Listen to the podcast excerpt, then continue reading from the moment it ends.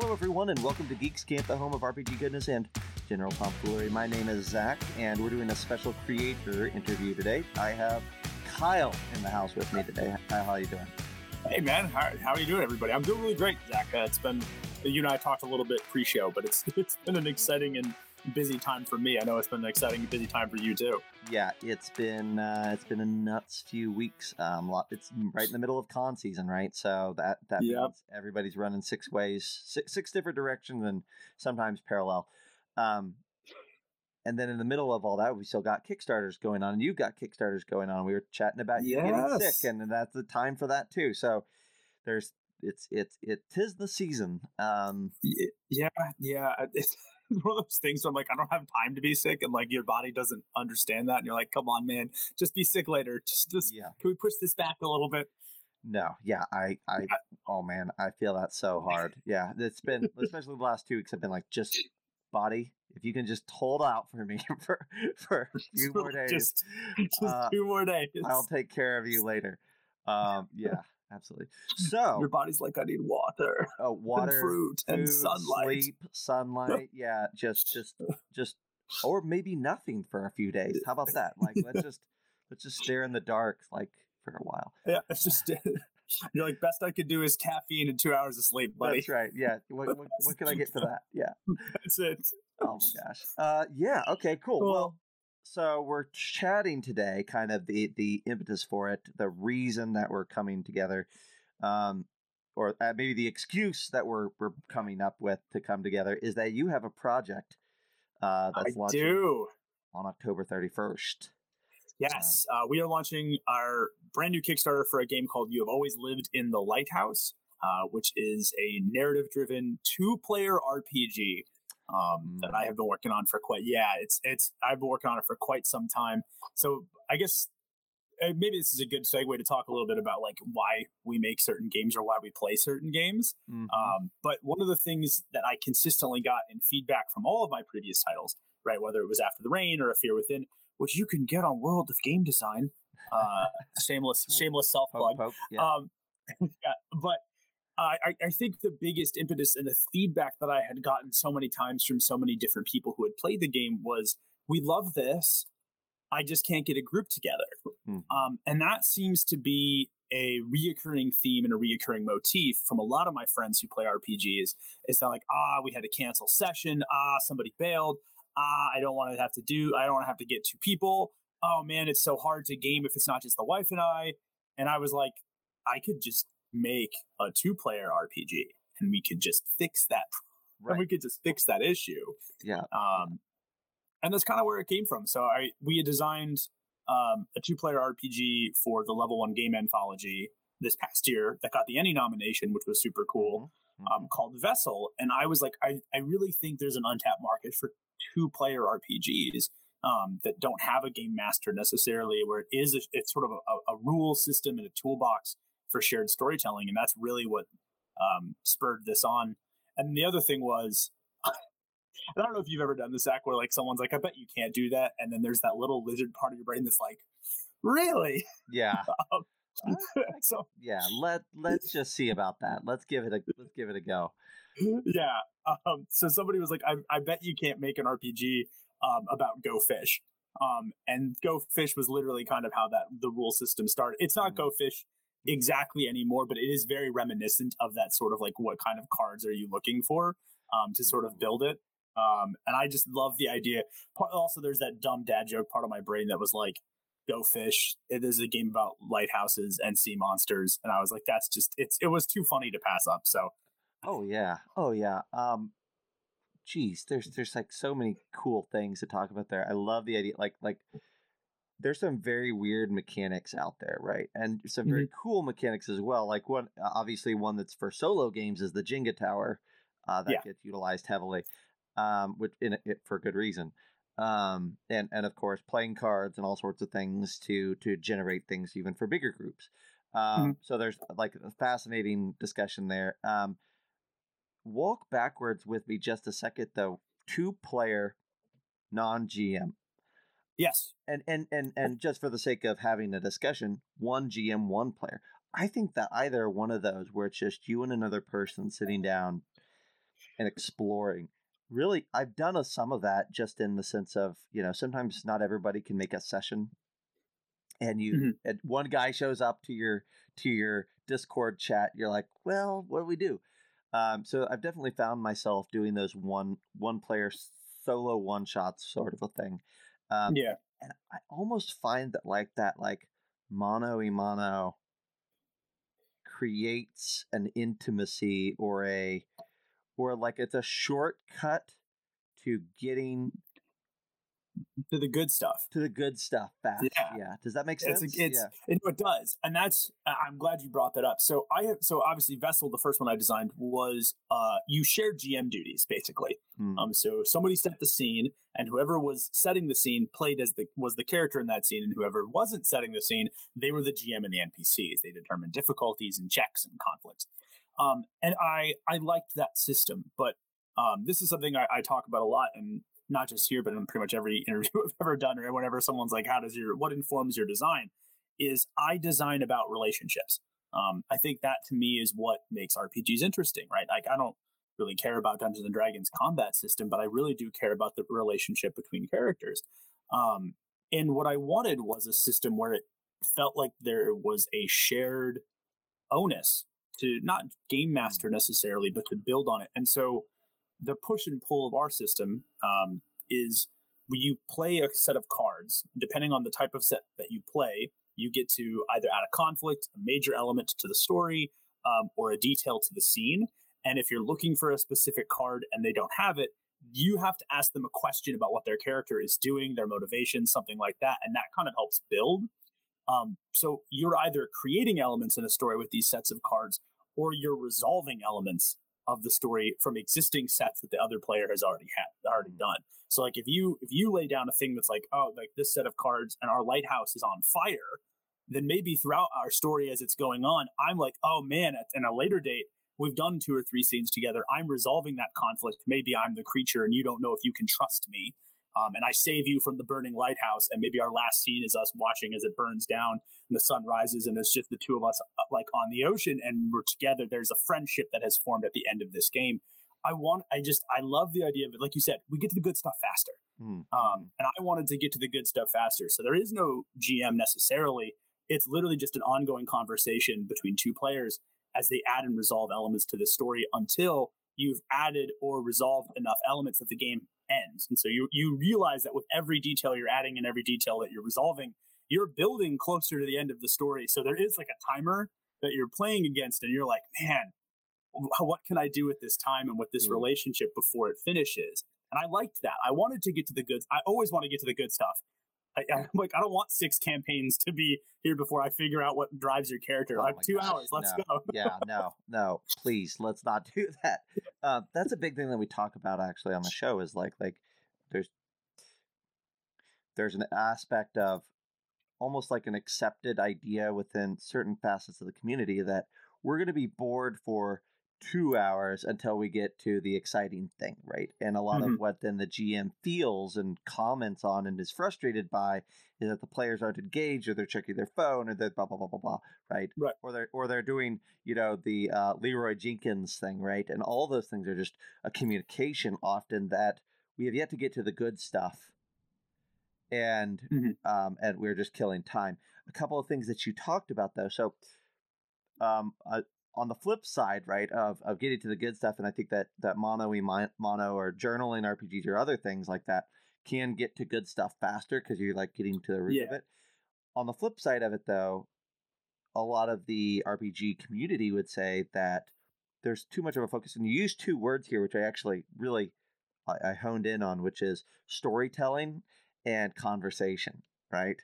Um, those are almost like danger zone words to some extent, right? Because often, often they communicate we're not really worried, or we're, we or maybe we don't even have mechanics or objectives, and then the flip side of what you said, you talked about conversations, the storytelling, but you also said the words resolving and timers.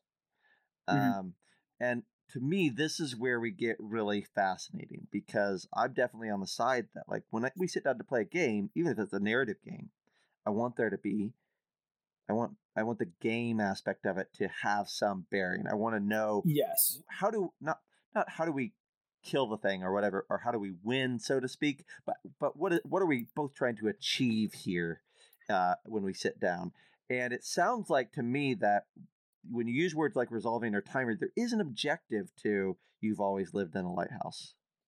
And there is right? And, I, and actually i'm gonna i'm gonna take what you said i'm gonna redefine it because i sure. think what you're talking about is focus yes. right?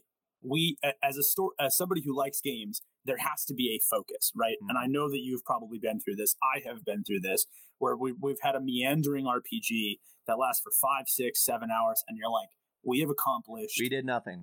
Nothing yeah. that matters right? Yeah. um and so there is a goal. Now it is up to the players to define what that goal is certainly. Um, and there are some rules and some framework without getting too much into the nitty gritty of you know how lighthouse functions um, because it's going to be a difficult to do that when you're all aren't, aren't sitting you're looking at the rules and and b part of i think the joy of that game is discovering how you play into those systems yourself um, there is a timer and there is the ability to add and resolve elements because i want there to be focus. Um, right? Truly like we bo- we boil role playing down to its base elements. Role playing is a conversation yeah. um, between you between yourself between the other players at the table between your gm between the challenges that, that gm puts in front of you. Um, but role playing is a conversation. And for me, the big thing was A, how do I get two people immediately invested in the conversation, immediately invested in the other person's character and the other person's motivations? And then see how do I put that in a timer?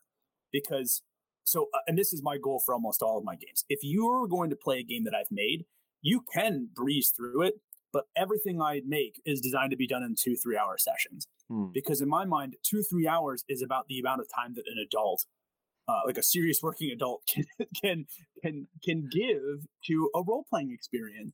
So if I'm not giving you that in two, three hours, uh, there's there's a problem in the design, at least from my perspective, right? Mm-hmm. Um, and so focus was the big the big watchword when I was making this and when we were playtesting it. Um, I, I wanted people to get invested in these stories, resolve these elements, add cool stuff, and really discover what makes their their creature and their keeper, which are the two uh, prospective roles in the game, tick.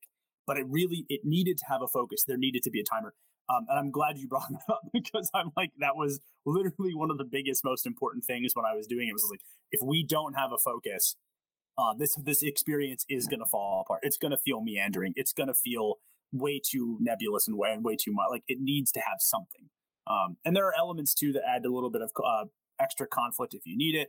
Um, I think we provide like so we call them schemas, but they're essentially just like campaign uh, like summaries. Hmm. So without letting people get too deep into the weeds, but being like, here's a potential reaper or creature, here's a potential keeper, here are their conflicts, here's why they're at the lighthouse, and now it's up to you to kind of flesh the rest of it out. And again, we did that for the focus aspect of it. So let's park so you just talked about the creature and the keeper. Let's park mm-hmm. just a second on. We kind of got into themes and ideas, and you had that. You had a, you know, you had the um the challenge of starting with go fish, and you know, up up mono e mono feel. Like those are those are all like wider ideas here. Let's zero yeah. in for a moment about sure. what is what can people expect when they get you have always lived in the lighthouse in hand what is the game? Is it one person playing as the the eldritch creature and one player is playing the keeper of the lighthouse and it's just the interaction yes. between those two people? That's it. That is the that and you you've summarized it beautifully in one sentence. It is the relationship and the conflicts that arise as a result of that relationship between the keeper, who is the person who has who is quote unquote has always lived in the lighthouse. Um, if I can mic drop my own name. Um, and then uh, the creature, who is uh, obviously a, a, being from beneath the waves, who has come to the lighthouse um, for some reason. Now, part of oh, sorry, no, go, go, go. I was going to say. So, let me ask that that that bears the question: What is that reason? Like, what is the or, or you you mentioned like several different schemas, different ideas. Like, what is potential areas of conflict or interaction sure. for these two these two beings? So one of the things that we use in Lighthouse, or the thing that we use in Lighthouse, there's no dice. Uh, it's just a standard deck of 52 playing cards. And the way that character creation works is pretty simple. You flip a card, um, and the number uh, defines why you're at the lighthouse, and the color uh, gives that an emotion. Hmm. So, for example, if I pulled like a black three. Um, I might be at the lighthouse because of a loss, um, and that loss then is defined by that number. It could have been the loss of a family member, a friend, a loved one. It could have been the loss of something that's deeply personal or even like psychological. The loss of your confidence, maybe, um, is the reason that you were forced from wherever you were to the lighthouse, right? Um, and we do that in character creation because when that conversation starts, you want to know what's driving your character um, immediately. Uh, same right. thing for that creature, right? Was it curiosity that drove you to the lighthouse? Um, you know, one of our uh, cover art for the game done by the very talented Reg Yamada is this giant anglerfish, and it looks very menacing, but uh, that's a creature from one of the schemas. And it really just showed up to the lighthouse um, because it, it was like, ooh, bright, shiny light. What does bright, mm-hmm. shiny light do? Uh, to the, despite the fact that it looks really menacing, it's there because it's like, I have a bright, shiny light. That's a bright, yeah. shiny light, right? I, we could be friends. Um, so curiosity could be a reason that drives a creature to the lighthouse. So we have it separated between curiosity and desperation, um, and the different aspects of what that might look like, right? Um, that anglerfish, derpy as it might sound, um, is very different in terms of curiosity from one of our playtesters who played this like eldritch abomination that was like a scholar of the mm-hmm. world above the waves and was very interested in learning about them. Um, there was uh, one of our playtesters was a character who was driven out of the depths by a bigger, more terrifying eldritch creature. Um, and the relationship between them and the keeper became a relationship of survival as the two of them are like, what do we do against this impending disaster that is this other mm-hmm. being, right? Uh, and so we bake that focus literally into character creation before that conversation even starts. Um, that sounds to me like like the atmosphere, the genre also will kind of be discovered along the way in the mm-hmm. sense of you know depending on the motivations and reality of the keeper and the and the creature you could have a, a comedic sort of conversation or evening or if mm-hmm. it's if if the motivations just are askew just right it could feel very suspenseful tense horrific things of that nature it's that yeah, that's that's that's you need to nail on the head. And again, that's part of the joy about the game, at least from my perspective, and why I designed it the way that I did was those ideas, those themes, what you think is important in that game are going to evolve and take shape throughout the play. Mm-hmm. Um, two of our playtesters, uh, God love them, they're both professors, um, and they over in, uh, in Georgia, and their their playtest campaign. So like their lighthouse was like um like a North Carolinian lighthouse. So it was like almost like halfway between marsh and ocean. Yes. Um and they the, the, creature and the keeper both at the end of that game i'm i'm listening to it to like do the playtest feedback and incorporate it into the game rules but they're both like we could just leave this lighthouse and then they just became private detectives and i was like when is usa making this show yeah that's great it's like it's like oh, it's perfect um so yeah and they're it, it, it runs the gamut. But again, um, we gave people the toolbox to sort of make those decisions and shape that cooperatively as it happens. Is it a is it a decision that they are making, um, or is it or is it a decision that the game largely makes for? Uh, let me rephrase this. Uh, sure. You're launching your game on the 31st of October. We'll just plug yes. that a few more times, right? But but yeah, to keep in theme, if you're like, man, I want to play. You always lived in the lighthouse, but we want to do it as a horror game, right? and you if you walked into it with that intentionality does the will the game allow for that sort of like we're gonna play a horror round of this. Yes. Here's the reality. Uh, cool. yep. Awesome. Yeah it's it is so uh, again I, I, use the word toolbox very intentionally yeah. um because when i'm designing games that's how i design them is like this is this is a toolbox right? It is up to you to build what you want with the tools that have been provided for you. And now i can give you structure and focus um, and a framework that you can use. I think of the Sears catalog where like people used to be able to like order houses and then they would just like get shipped and they would just put them all together. Yes. It's it's very much like that. Like I can give you the framework of the house.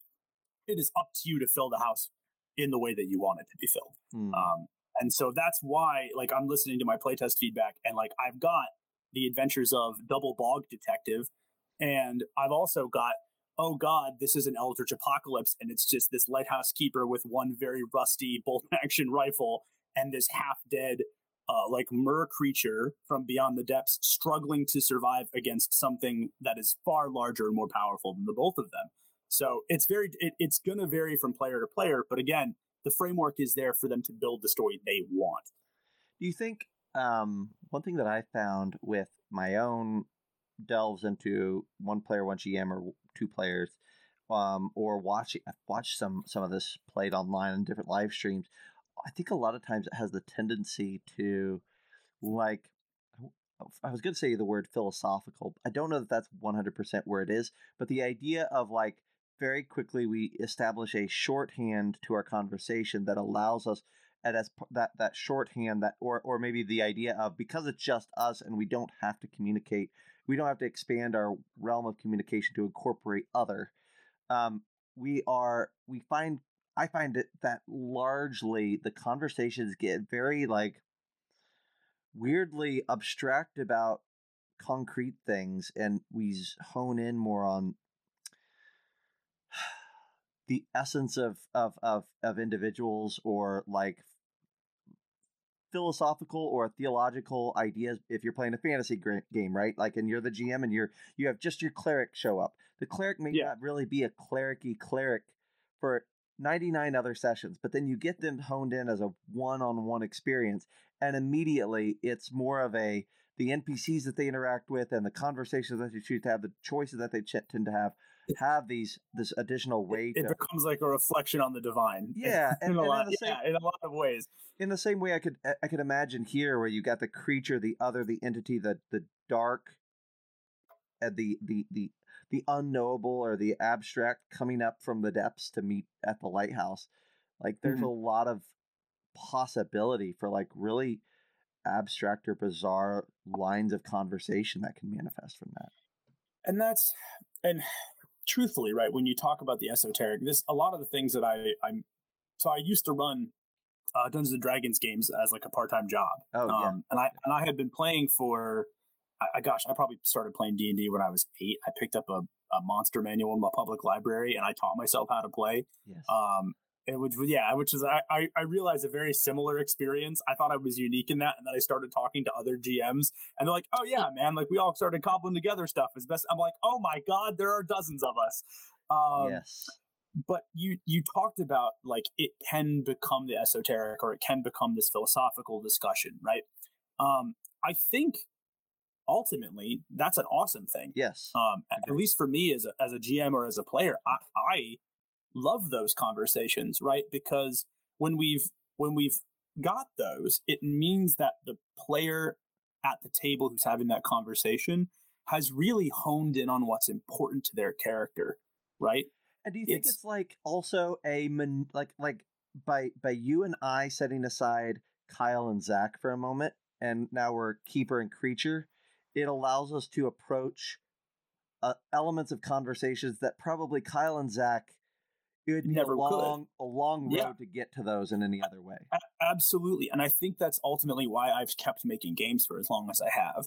Um, is because there's something magic about a game in that if you get someone who's invested, who buys into what they're doing, who buys into that um, relationship that it forms at the table, um, they are able to sort of shed a lot of the societal expectations or maybe even the, the societal worries that prevent them from having the kind of conversations they want to have or maybe need to have. Um, and that's that's magic. At least to me, that feels like sorcery, right? Mm-hmm. Um, and that's part of again, that was something that I have seen because I obviously I played my game, but like when I when I played with another player, I was like, oh my god, like we're not talking about uh, keeper and creature necessarily. We're just talking about two people who are really concerned about what's important to them. Um, or when I'm listening to some of my playtests, I'm like, oh my god, these are two people honing on like what brings them joy, um, or or like what kind of relationship that they're finding together, um, and that's that's why that's the magic of it. At least to me, um, all of the systems I build are designed to kind of get people past the all right. Here's my D20. What does my stat modifier do? And goes right into to use your example oh my god like why am i a cleric at all? What is my connection to this divine being and why does that matter? Um, and that's really I, I, I love that. Like that's that's just it's the best. It's interesting you brought that up. Um, so we, we were talking before the recording about uh, different shows that we've been to in the past Mhm. few months, and one of the shows that that I just got back from was New York City Comic Con, where I showcased uh, me and a couple other guys showcased the new Marvel RPG to about a thousand different people playing through our table Yeah. over the past few days. And one of the things that we commented on is like it's so easy with that Marvel game to jump from jump like side steer around the character sheet from minute one with role play because when you're Spider-Man, it doesn't matter if you're seven years old or 70. Like if I say you're Spider-Man, you're running into Central Park, chasing down the Sinister Six, you've cornered Vulture, what do you do? Like nobody feels the need to look at very few people feel the need to look at that character sheet. They're like, Right. I'm Spider-Man, I'm gonna shoot webs at him and or try to catch him up, or I'm gonna leap, you know, whatever whatever they imagine. But everybody has something Sure. that they imagine Spider-Man doing. And it's like this fast track to a role play, to a immersion that that isn't seen in maybe D and D or things that way. I've taught D and D to a lot of new people, and everybody wants to look at that sheet. I think that Yeah. this is kind of like it's not the same because Lighthouse isn't about like we all know who we all know a lighthouse keeper. Um, we don't. Um, so Right. it's that it's the other end of it, but it's almost like maybe for the maybe for a, a different type of person with a different type of mindset, or for the advanced gamer. I say advanced. That's that's not a fair word, but whatever. It's But but the idea being that like yeah. Marvel is the great entry point for n- people who haven't touched a dice before to get into role Mhm. play. Lighthouse is almost like let's obscure a lot of the math so that we can get there. and, Um, and that's get to the same place, but maybe through a for, through a, a, a weird angle. And that's purposely kind of how it's designed, right? So um, I'm going to use the Marvel example that you gave me Yeah. because it's a good one. Because I think the reason that Marvel has done so well and DC has struggled, at least in terms of movies, um, other than Batman, and there's a reason for that. I think is that Marvel is really good at creating human superheroes. When you think about Spider-Man's struggles, at least for me, and when I talk to people who like Spider-Man, the struggles are never of the superhero variety. Yep. It is Aunt May's not doing well. Mary J and I are on the ropes.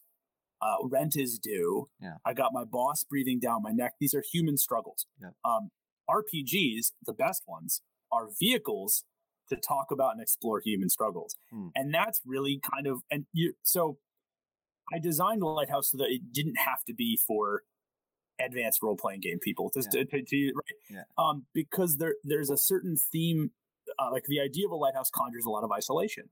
Yep. Um, and what happens when you're isolated and then you're suddenly confronted with another person? Well, all of a sudden, in within the setting and the rule set, now we have a vehicle to have a conversation, Mhm. right? Um, and that's why it's I love the I love the use of of Marvel that you brought up because I think that's what it does best is it's a vehicle for human conversation, and that's really what we tried to do with Lighthouse. Now, hopefully everybody resonates with it. Maybe everybody, maybe some people won't, but um, I, ultimately, I think that that's like the big trick. And the reason I went with cards and not dice is I'm always trying to figure out how do I get people to to do what you talked about. Like, how do I get them away from this character sheet?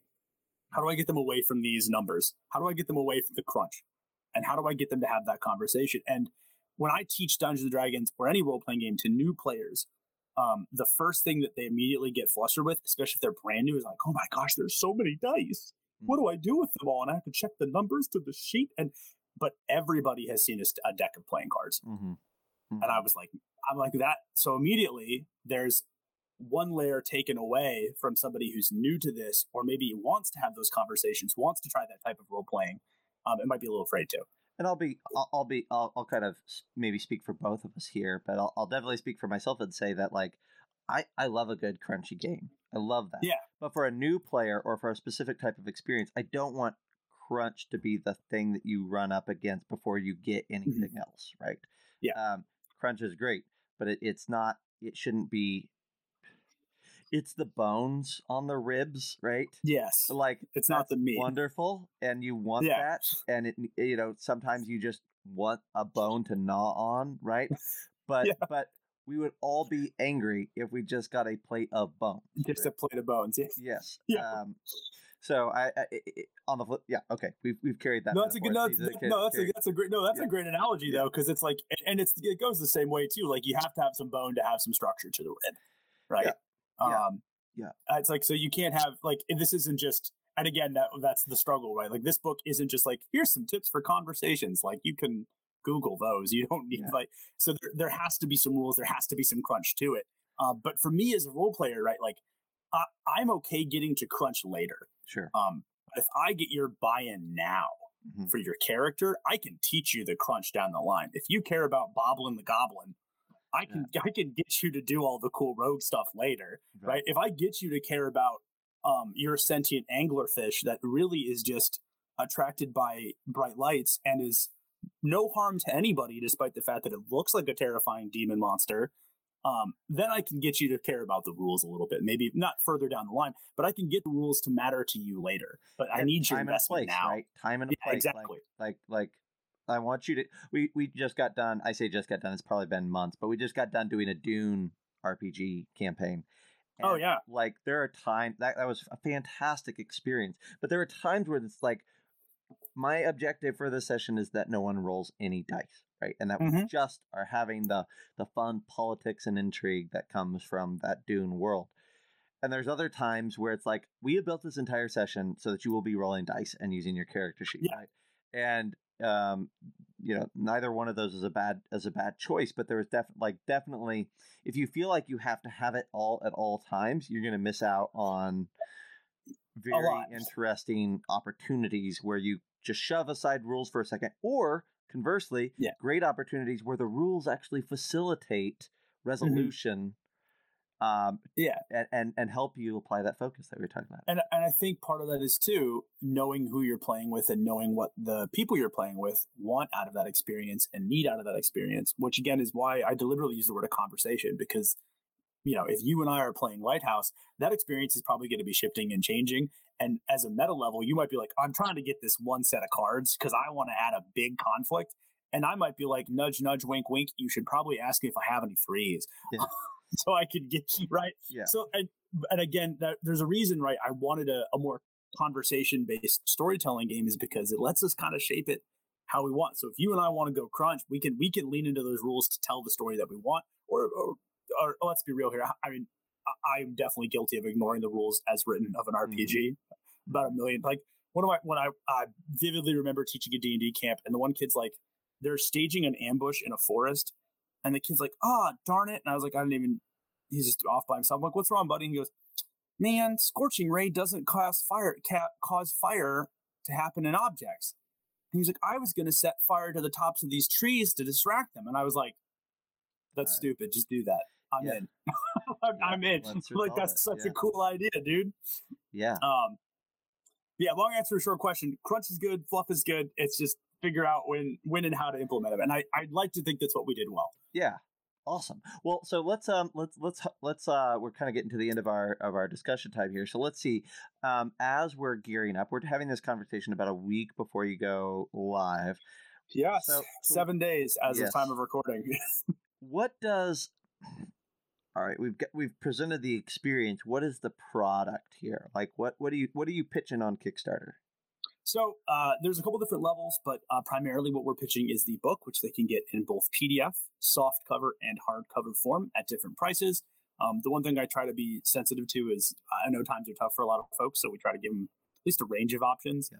um, and they are going to get a discount if they back during the kickstarter as opposed to like if they were going to get them later on um, through their retailer uh, through your friendly local game store. Uh, also, shout out to all the friendly local game stores. Please make sure you're supporting your friendly local game stores. Mm-hmm. No, they're great. Not that I don't love mm-hmm. getting your money directly, customers, but like if you have a friendly local game store who carries desks and Dorks products, please just get them from them. That's that's that's more important. Yeah. Um, so that so the, basically the, the core of it is of course the book, and then uh, what we do have as well is a custom deck of playing cards um, that is designed with that lighthouse motif, uh, done by our phenomenal graphic designer Hannah Potts.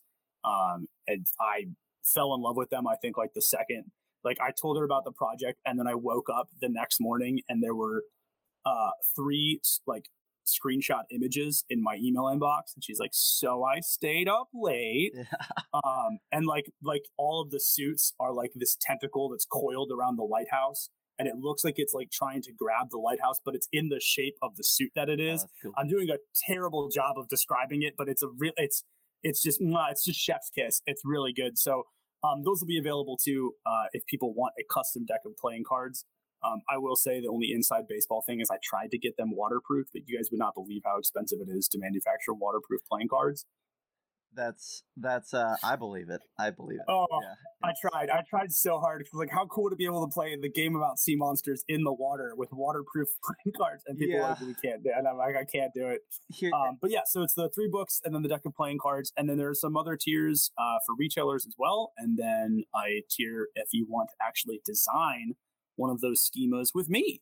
Uh, we got a couple of those tiers too. So if people are interested in uh, hopping into the chair and uh, maybe designing a sea monster and a keeper or a creature and a keeper to to go in the book. So yeah, Very cool. So now, uh, Kickstarter's launching. Obviously, this is October thirty first of twenty twenty three.